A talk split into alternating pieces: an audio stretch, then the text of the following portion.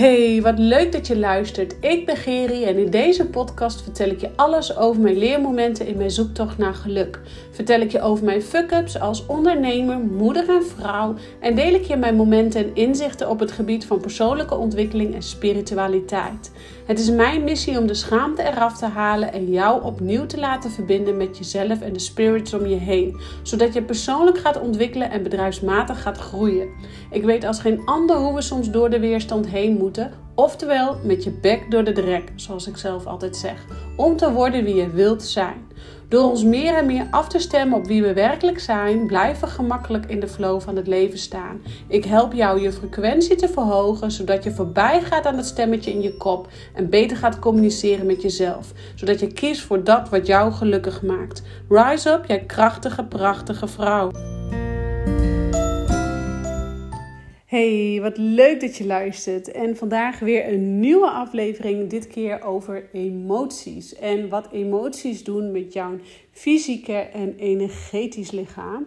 En uh, vandaag wil ik dan ook met name um, een belangrijke emotie even centraal zetten. En dat is met name de emotie boosheid. Want um, boosheid is denk ik een ondergeschat uh, emotie die eigenlijk in een verkeerd daglicht wordt gezet. En boosheid is natuurlijk iets wat iedereen in zich heeft. Uh, maar wat eigenlijk 9 van de 10 keer wordt ondergesneeuwd of ondergewaardeerd, zoals ik het net al noemde, alsof het er niet mag zijn. En vaak zijn we ook best wel bang voor de boosheid in onszelf, de donkere kanten, schaduwkanten. Maar zoals je weet en mij vaker hebt geluisterd, wellicht, en misschien is dit ook wel de eerste keer, ik zeg altijd: zonder donker geen licht. En uh, dat is hetzelfde als met de yin en de yang, um, zonder dag geen nacht. Uh, zonder mannelijk geen vrouwelijke energie. Dus we zijn alles nodig. We zijn het dus ook nodig om bij tijd en wijle ons gewoon kut te voelen. Uh, hè, ik zeg altijd met je bek door de drek, maar we zijn het dus ook nodig om die boosheid er te laten zijn en die boosheid te mogen uiten. En we zijn dan ook vaak het meeste boos op de mensen waar we het meest van houden. Dus je partner, je kinderen, je ouders. En deze boosheid, met name de boosheid naar je partner of de boosheid naar je kinderen, is eigenlijk een afspiegeling of een weerspiegeling van de boosheid en het verdriet en het gemis wat jij als klein jongetje of klein meisje hebt opgelopen. En ik heb je wel eens vaker benoemd, en mocht je deze podcast hebben, vaak hebben geluisterd, Um, wij maken in ons leven van alles mee. Hè? Waar wij geboren worden als pure zieltjes, als pure babytjes, waar de mantel van vergetelheid nog helemaal niet om je heen is. Dus jij volledig in contact staat met hierboven, met de zielenwereld, met jouw engelen en gidsen. En hoe meer jij dus, um, dan is eigenlijk je puurste vorm, dan ben je ook nog helemaal niet gevormd door emoties of hè, iets. Dus je bent je pure ik als je geboren wordt. En naarmate je ouder wordt en ouder wordt en van alles meemaakt in het leven, dan trekt er als het ware een soort mantel van vergetelheid, een sluier van vergetelheid, die raakt als een beetje over je heen. Um, waardoor jij, um, nou ja, eigenlijk dus verschillende lagen bedekt van jezelf. En dat doe je uit zelfbescherming, uit kindertrauma's. Hè? rond jouw um, 0 tot 6 jaar zo'n beetje zijn eigenlijk uh, de belangrijkste levensjaren omtrent het ontwikkelen van je emoties, het ontwikkelen van je eigen identiteit.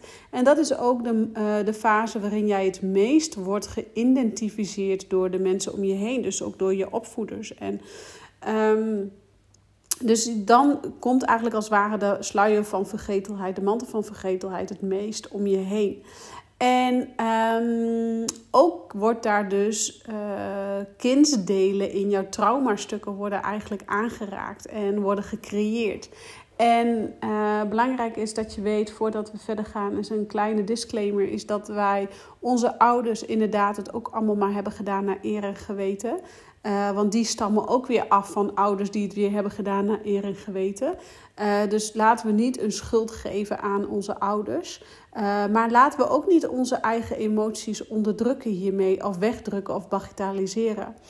En wij als volwassen persoon hebben dus van allerlei emoties in ons. Uh, hè? Dus, dus positieve emoties, blijdschap, liefde, ehm, nou, vreugde, joyful, expansie, plezier, avontuur, spanning, positieve spanning en, en nou ja, noem maar op. Maar we hebben dus ook allerlei negatieve emoties. Als uh, verdriet, jaloezie, boosheid, angst. Uh, hele lage energieën. En vaak um, worden deze emoties getriggerd. Dus hè, laten we het dan in dit geval even over de boosheid hebben. Die worden vaak getriggerd uh, door de mensen om je heen waar je het meest van houdt. Die kunnen je ook het meeste boos maken. En dat wist je misschien al, maar vaak zijn het um, emoties, dus boosheid, wat eigenlijk te maken heeft met die kindertrauma's die je hebt opgedaan tussen 0 en 6 jaar, waar die mantel van vergetelheid er zo omheen getrokken is. En ik zeg dan van 0 tot 6 jaar, maar eigenlijk is het zelfs nog als we verder teruggaan, het moment van uh, jouw geboorte, dat jij geboren bent, en het moment van uh, de, negen maanden zwangerschap. Maar met name ook het moment van conceptie. Want uh, ik denk dat daar, als ik met hypnose ook ga kijken, hè, er is een speciale hypnosetechniek die je dan terug meeneemt naar het moment van geboorte en dan de zwangerschap en het moment van conceptie. Je zelfs teruggaat naar de zielenwereld. En dat is een hele mooie hypnose waar vooral bij uh, mensen waarbij verlatingsangst een, een, thema is, bindingsangst een thema is, um, oud zeer, oude trauma's verwerkt mogen worden. En 9 van de 10 keer komen die oude tra trauma's, die kindertrauma's, die je dus eigenlijk als volwassene aan het oplossen bent, die komen dus in, vanuit je kindertijd en met name dus ook op het moment dat jij geboren bent en het moment van conceptie. En um, die boosheid, die dus op dat moment als volwassen persoon eruit moet, kan je eigenlijk zien als een, hè, wat ik in het begin al mee begon, dat is eigenlijk een ondergewaardeerde emotie, uh, die eigenlijk veel, veel meer gehoord mag worden.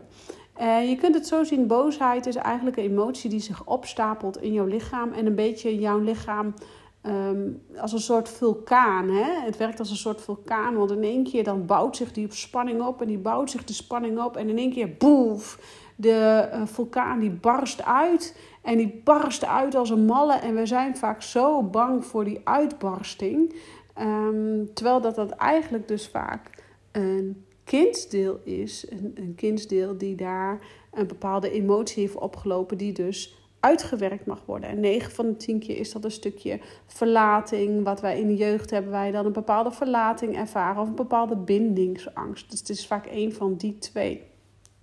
En waarom heeft dit nou te maken met uh, bindingsangst of verlatingsangst? Nou, je kan je zo voorstellen als jij op het moment van conceptie, uh, uh, hè, dus, dus je ouders die hebben seks en jij, jij ontstaat daaruit. Uh, maar jouw, uh, een van jouw ouders is eigenlijk helemaal niet blij met dat jij misschien dan wel daaruit door ontstaat. Of uh, in, in periodes van verkrachting, hè, dan hebben we natuurlijk, een, zeg ik ook even, een extreem voorbeeld. Uh, maar dan kan je zo voorstellen dat jou als celletje, jij daar gevormd wordt, natuurlijk direct die emotie van die bindingsangst meekrijgt. Maar wat dacht je ook in de, hè, op het moment dat jij geboren wordt en je wordt geboren met een navelstreng om de, om de nek of Um, zoals ik zelf ben geboren, werd er naar een couveuse gelegd. Dat, heeft, dat doet natuurlijk ook alles met uh, verlatingsangst en bindingsangst. Um, en ook al heb jij een gezonde, um, gezonde geboorte meegemaakt, ja, dan doet dat natuurlijk. Uh, dan, en, en je, je wordt bij je moeder in je arm gelegd en je voelt aan alles dat je moeder niet die liefde kan geven die je wil geven. Of uh, wat je ook wel eens vaker ziet als, als een van de ouders, in, naarmate je hè, kindertijd, een van de ouders heel veel werkt. Uh, dat de kinderen dan ook een bepaalde verlating ervaren. En nogmaals, dat is, hè, stel dat jij dat zelf de ouder bent en merkt van, oh shit, wat heb ik mijn kinderen nu aangedaan? Nee, ik wil je geen schuldgevoel aanpraten, want jouw, uh, en die moet er ook niet zijn, want iedere ouder doet het naar eer en geweten en jij doet het als ouder ook naar eer en geweten. Um, maar uh, jouw, en, moet ik zeggen, en jouw kind die heeft als ziel besloten om dit stuk bij jou aan te gaan. Dus, uh, maar je kunt je dus zo voorstellen op het moment dat je wordt geboren met een verknelling of verdrukking of hè, bijvoorbeeld het niet fysieke contact. dat, tenminste, ik kom dan uit de jaren tachtig.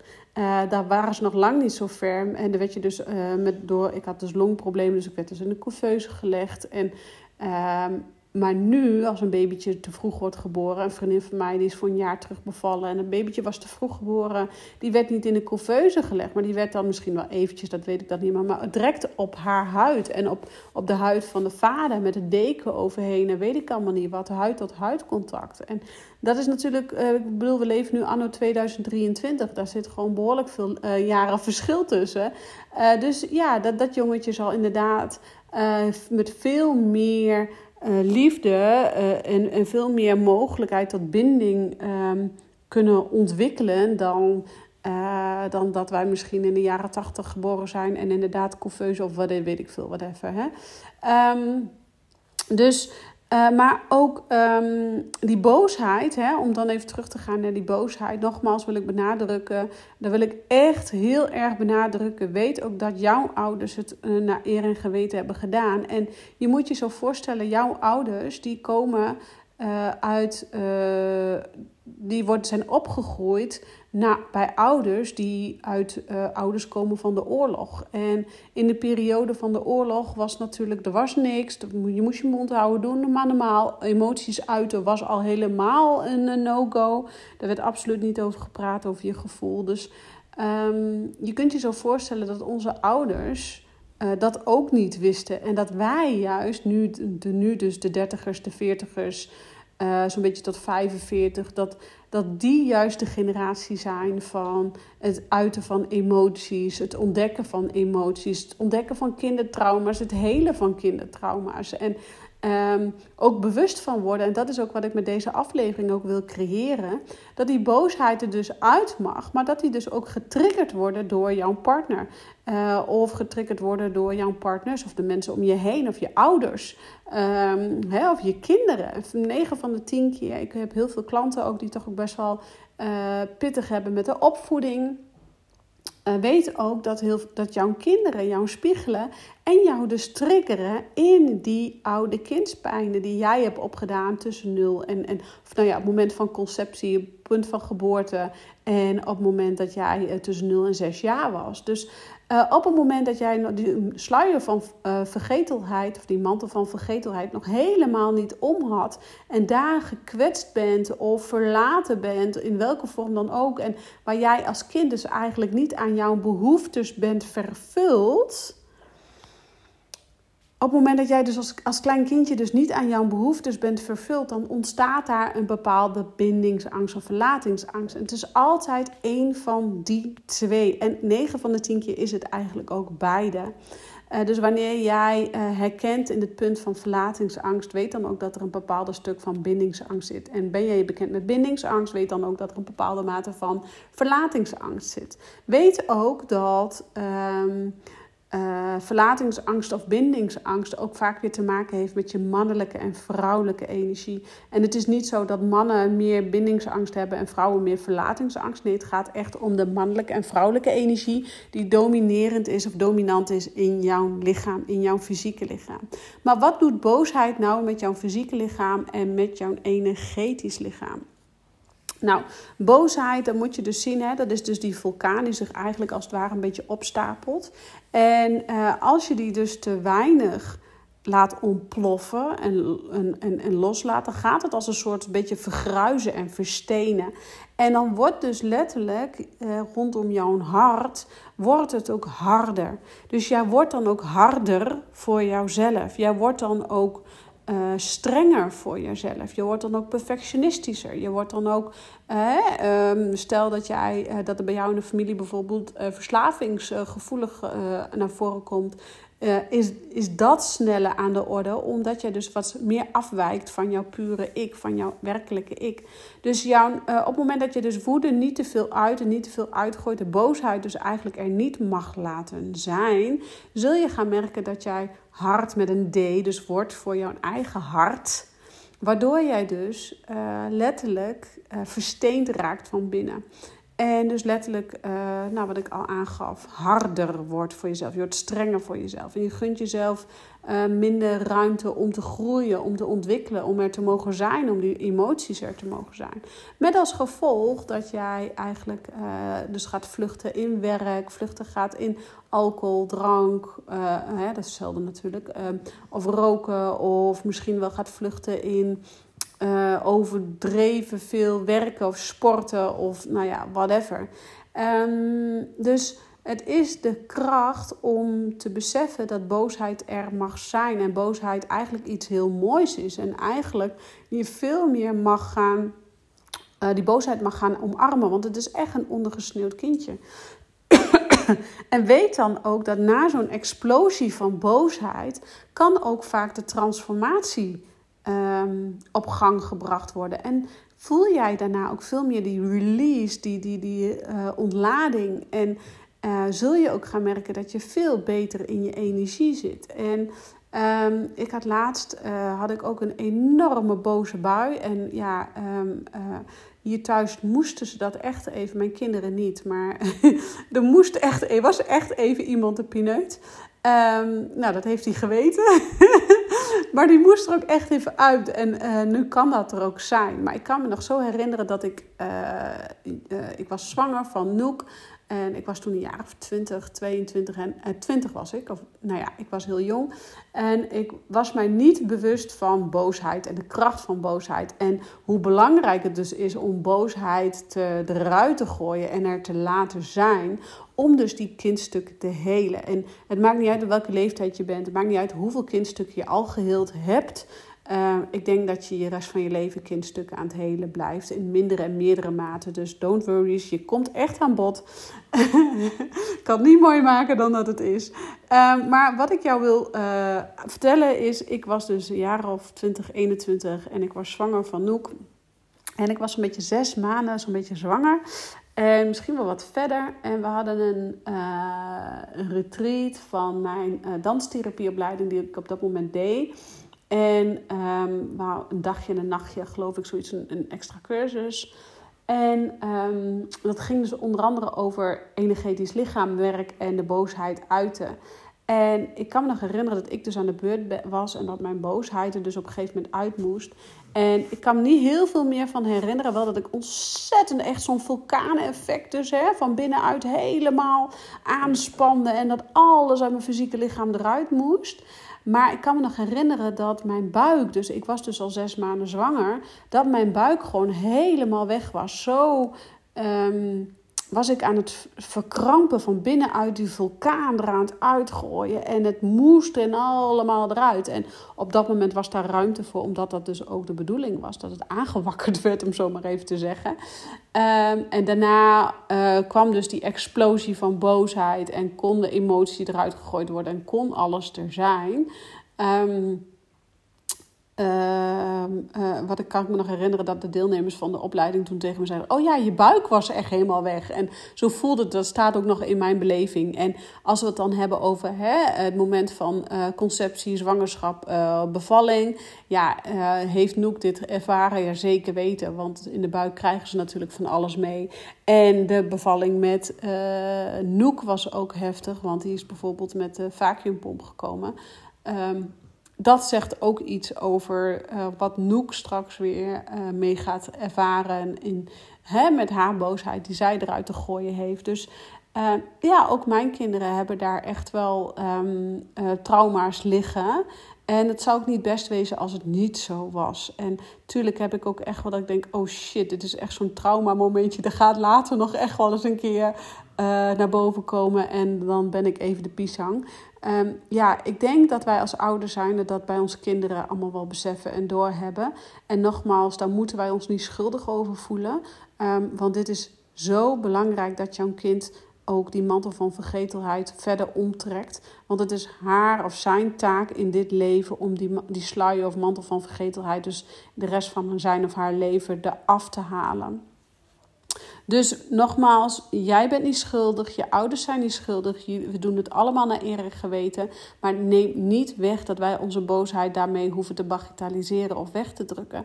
Dus in jouw geval is het ook heel belangrijk om je boosheid om niet bang te zijn voor je boosheid. En ik ben ook heel veel bang geweest voor mijn boosheid. Bang dat ik zou exploderen, bang voor wat er allemaal dan kon gebeuren.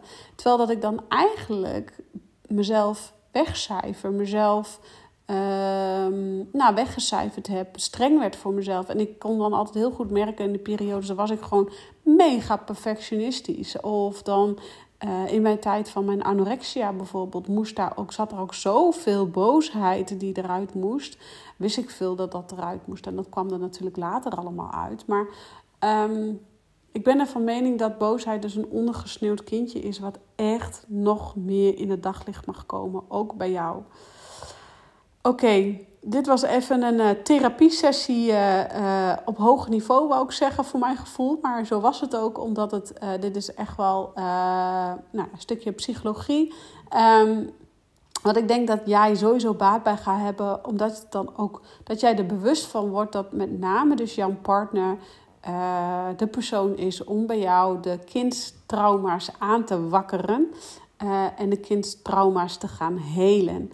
En dat het dus ook iets heel moois is en dat het met alles met jou als persoon te maken heeft en helemaal niet iets met jullie in de relatie, uh, maar alles met jou als persoon. Dus, en weet ook dat jouw kinderen jou ook hier lekker in triggeren. Ook om dus jou te triggeren, die boosheid, die, die, die stukjes van die, die, die vulkaan een beetje te, te laten spugen, zeg maar. Zodat hij uiteindelijk wel een keertje gaat barsten.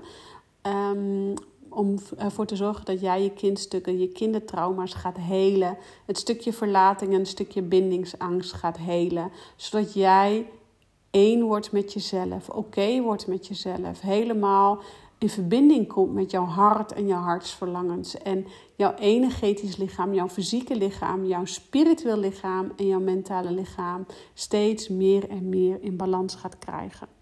Nou, ik rond hem af. Um, ik hoor graag wat je van deze podcast vindt, want ik krijg weer steeds meer leuke reacties op de podcast. En dat vind ik heel erg leuk. Um, en ook met name over dit stuk, hoe jij bijvoorbeeld omgaat met boosheid en of het er mag zijn. Dus um, ik dank je nu weer voor het luisteren en ik zeg ciao voor now.